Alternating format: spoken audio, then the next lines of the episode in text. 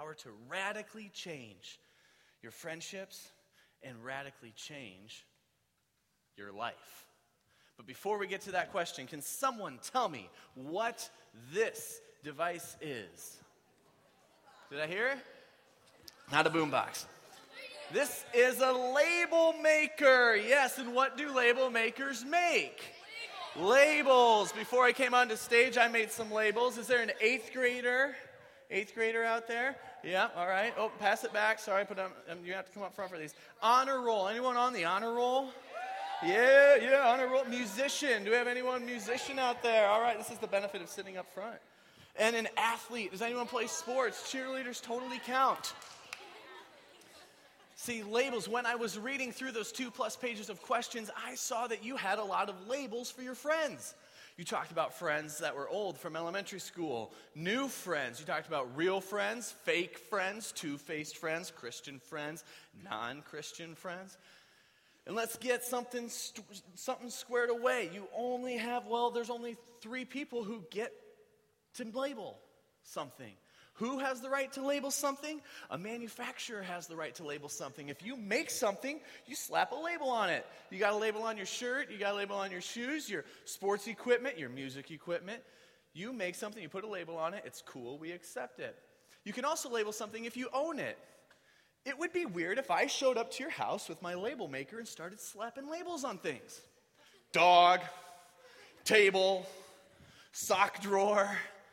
Because you and I both know, even though I might be right, I don't have the right. Owners label things, not visitors. And the third type of person who gets to label something is a purchaser. You buy something, you get something. You purchase a backpack, and what better you do? Write your name on it. Yeah, you label it. So, manufacturers, owners, and purchasers get to make labels. Now, we carry around labels. We carry around labels. And it gets to a point where we got to ask this question. The question that I'm bringing tonight, the question that has the capability to radically change your friendships and radically change your life. And I'm going to put the question up on the screen, and I want you to think about the answer to yourself, okay? Don't turn to your neighbor and giggle and say what you think the answer is or anything like that. Just think about it to yourself. Can we do this? I think you can. All right, let's try it out. Uh, we're going to give a practice question, okay? Because I don't know if we can do this. Who sings the song, We Are Never, Ever, Ever, Ever Getting Back Together? Wait, wait, wait, wait, wait, wait. You were supposed to think about the question to yourself. Whatever happened to that? Taylor Swift is right. Some of you were like, yeah, I was quiet, but I didn't know the answer, so that's why I was quiet. now, Taylor Swift does sing the song, but I'm going to put the question up on the screen, the question that has the capability to radically change your friendships. And I want you to think about the answer to yourself.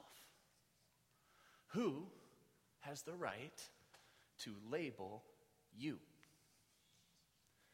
Who has the right to label you. We get labels from our friends, from our parents, from our teachers, or our coaches. We even label ourselves. You know, I, label that I got from my parents. Growing up, my mom, she would say it in a nice way. She said, Well, Ben, he marches to the beat of a different drummer. It was her nice way of saying that I was the wild child, that I would just do whatever I wanted to do. If everyone was going right, I was going left. And this wild child label informed some of my decisions. Like, well, what would the wild child do? I want to do that. And that was a label that I carried. Another label that I, that I got was one that I gave myself. I remember the very first really big test that I took in junior high, seventh grade, a math test. I enjoyed math. I thought I was going to do well at this test. This test is brought to you by the letter A, right? And when I got that test back, the letter A didn't show up, but the letter F did. And I gave myself a label not smart. And that informed how I would go about my math class through junior high and high school. It was a label I gave myself. There was another label that kind of snuck up on me. I got it from some friends. You see, some friends and I, we got busted. stealing cigarettes. I mean, that's the double whammy right there. Stealing and smoking, right? In junior high, like game over. I think I just got ungrounded last week.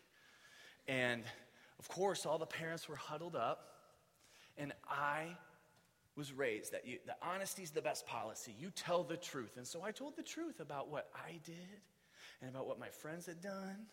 And the next day, people who weren't even a part of the incident, people in other grades in the hallways had a label for me.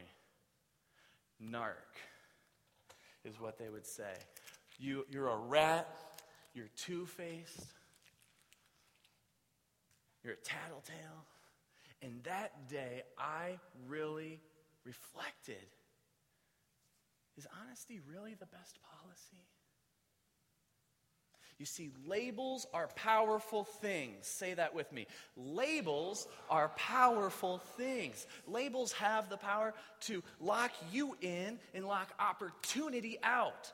And the wrong label has the power to lock you in and lock God out. And I know for some of you, this is the first time that you've seen me or, or heard from me, and Yet I don't think that I'm the only one. I think we've got this in common. That you and I both have experienced being labeled and then even living out those labels and trying to overcome those labels. And some of the labels, you know, we get from our friends, parents, teachers, coaches, but some of them we get that we name ourselves. And some of them aren't even all that bad, like superstar, right? Or, or hot, or you think you're hot or you want to be hot, or you want to know someone who's hot, or you used to be hot, but then you got the braces, and then you're going to be back, though, right? or how about this? The word that has been on the top for generations of junior hires popular. What's popular? Right? And that's a label that we go after, which brings us full circle to that question that I asked you earlier is who has the right to label you? Do your friends have the right to label you? Do your parents, teachers, coaches have the right to label you? No. The one who has the right to label you is the one who made you, the one who owns you, and the one who purchased you. And if you are not a Christian, You've got, I've, I've got to tell you that Jesus lived for you. He lived a perfect life, died a horrible death on a cross. His blood was shed so that your sins could one day be forgiven if and only if you accept Jesus as Lord and Savior. He's not going to wrestle you in to, the, into heaven, into the kingdom. You get to choose. And so, if you're not a Christian, I'm glad that you're here tonight. I don't expect anything from you. You get to listen into this conversation and take what you want and leave what you don't. That's totally cool. But if you are a Christian, if you do follow Jesus, you know this, right? That God made you, He owns you, you're purchased by the blood, you are not your own. And so, why would we take labels from the world? Good news is, we aren't the only people who are struggling with labels because just a generation after Jesus died, there were Christians in the city of Rome who had the same struggle. And the Apostle Paul, he wrote many letters to churches in different cities encouraging Christians on how to keep, keep their faith and stay on fire for, for Jesus and telling that story.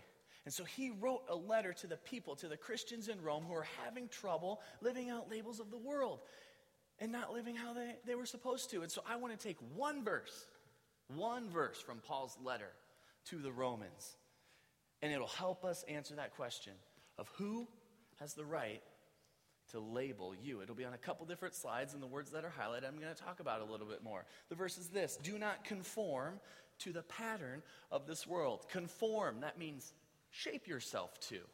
So do not shape yourself to the pattern of the world. Well, what's a pattern? You know what a pattern is. A pattern repeats itself, right? Over and over and over again.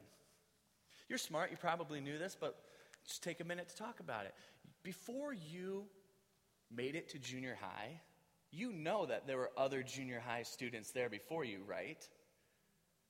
And you know that those students that were there before you set the pattern of what would be cool at school and what would be popular and who you should date and what type of person, what things you should say. Should you swear or not? What activities should you go to?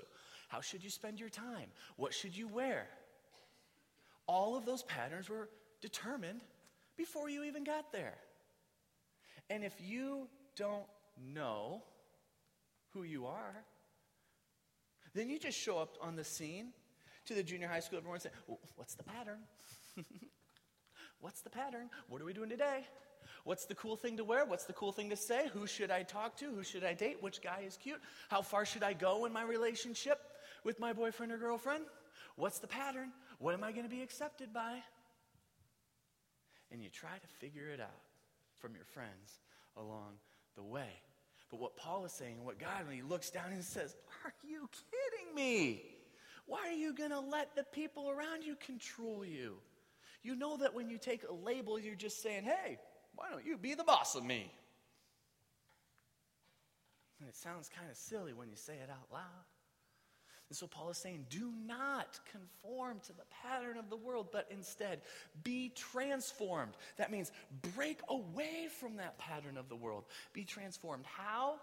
By the renewing of your mind. This means you think differently.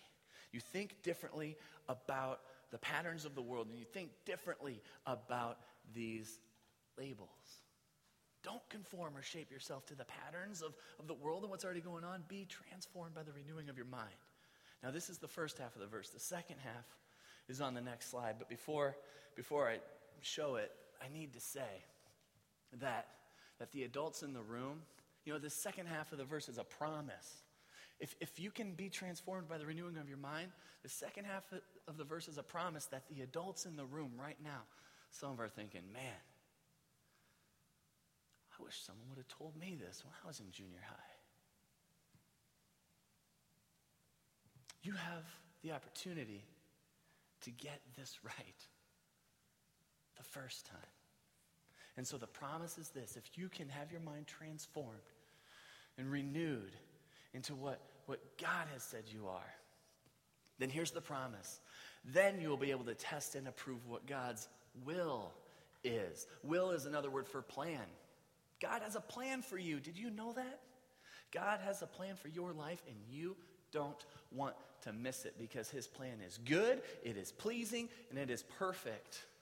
It is good.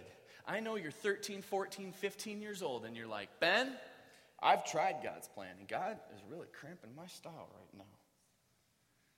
I remember being 14 thinking I could live my life better than God knew how I ought to live my life and making decisions in according to that. But you got to trust that God's plan is good because you're 13, 14, 15 years old now, but one day you will be 28, 29, 30 years old, and you will look back and you'll have one of two stories to share. You will say, Man, I am so glad I trusted that God's plan was good. I didn't think it was good at the time. I was actually even mad, but it was good. Or you will look back with pain and regret, thinking, Man, God's plan was good and I rejected it. And then you're still dealing with that pain when you're 28, 29, 30. So God's plan is good. That's where the faith comes in. That's where you got to trust. It is pleasing. You will enjoy it, and it is perfect. You know why it's perfect? Because you are one of a kind, unique. You weren't made to be in one category so everyone could figure out who you were by whatever big, broad label you have under an umbrella of people. No, you are fearfully and wonderfully made, one of a kind, and God has a plan for you, and that is why it's perfect.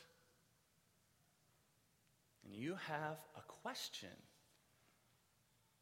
staring you straight in the face tonight. Who has the right to label you? And the only person you can control in this is one person it's yourself. You can't control what your friends are going to say or how your friends need to act or what they need to do. You can only control you. And you've got to answer that question Who has the right to label me? And I believe that friendship should be about encouragement into, into testing and knowing what God's will and what God's plan is. How cool would it be to know your friend's plan that God has for their life, for your friend to know? What if we showed up to our relationships and friendships like, How can I encourage you today? instead of, How can I get you to do what I want you to do or be who I want you to be? Man, I think God gave us friends for that reason, so we could encourage each other. And that's a friendship that I want to be a part of. Do you? I want to say a prayer for you.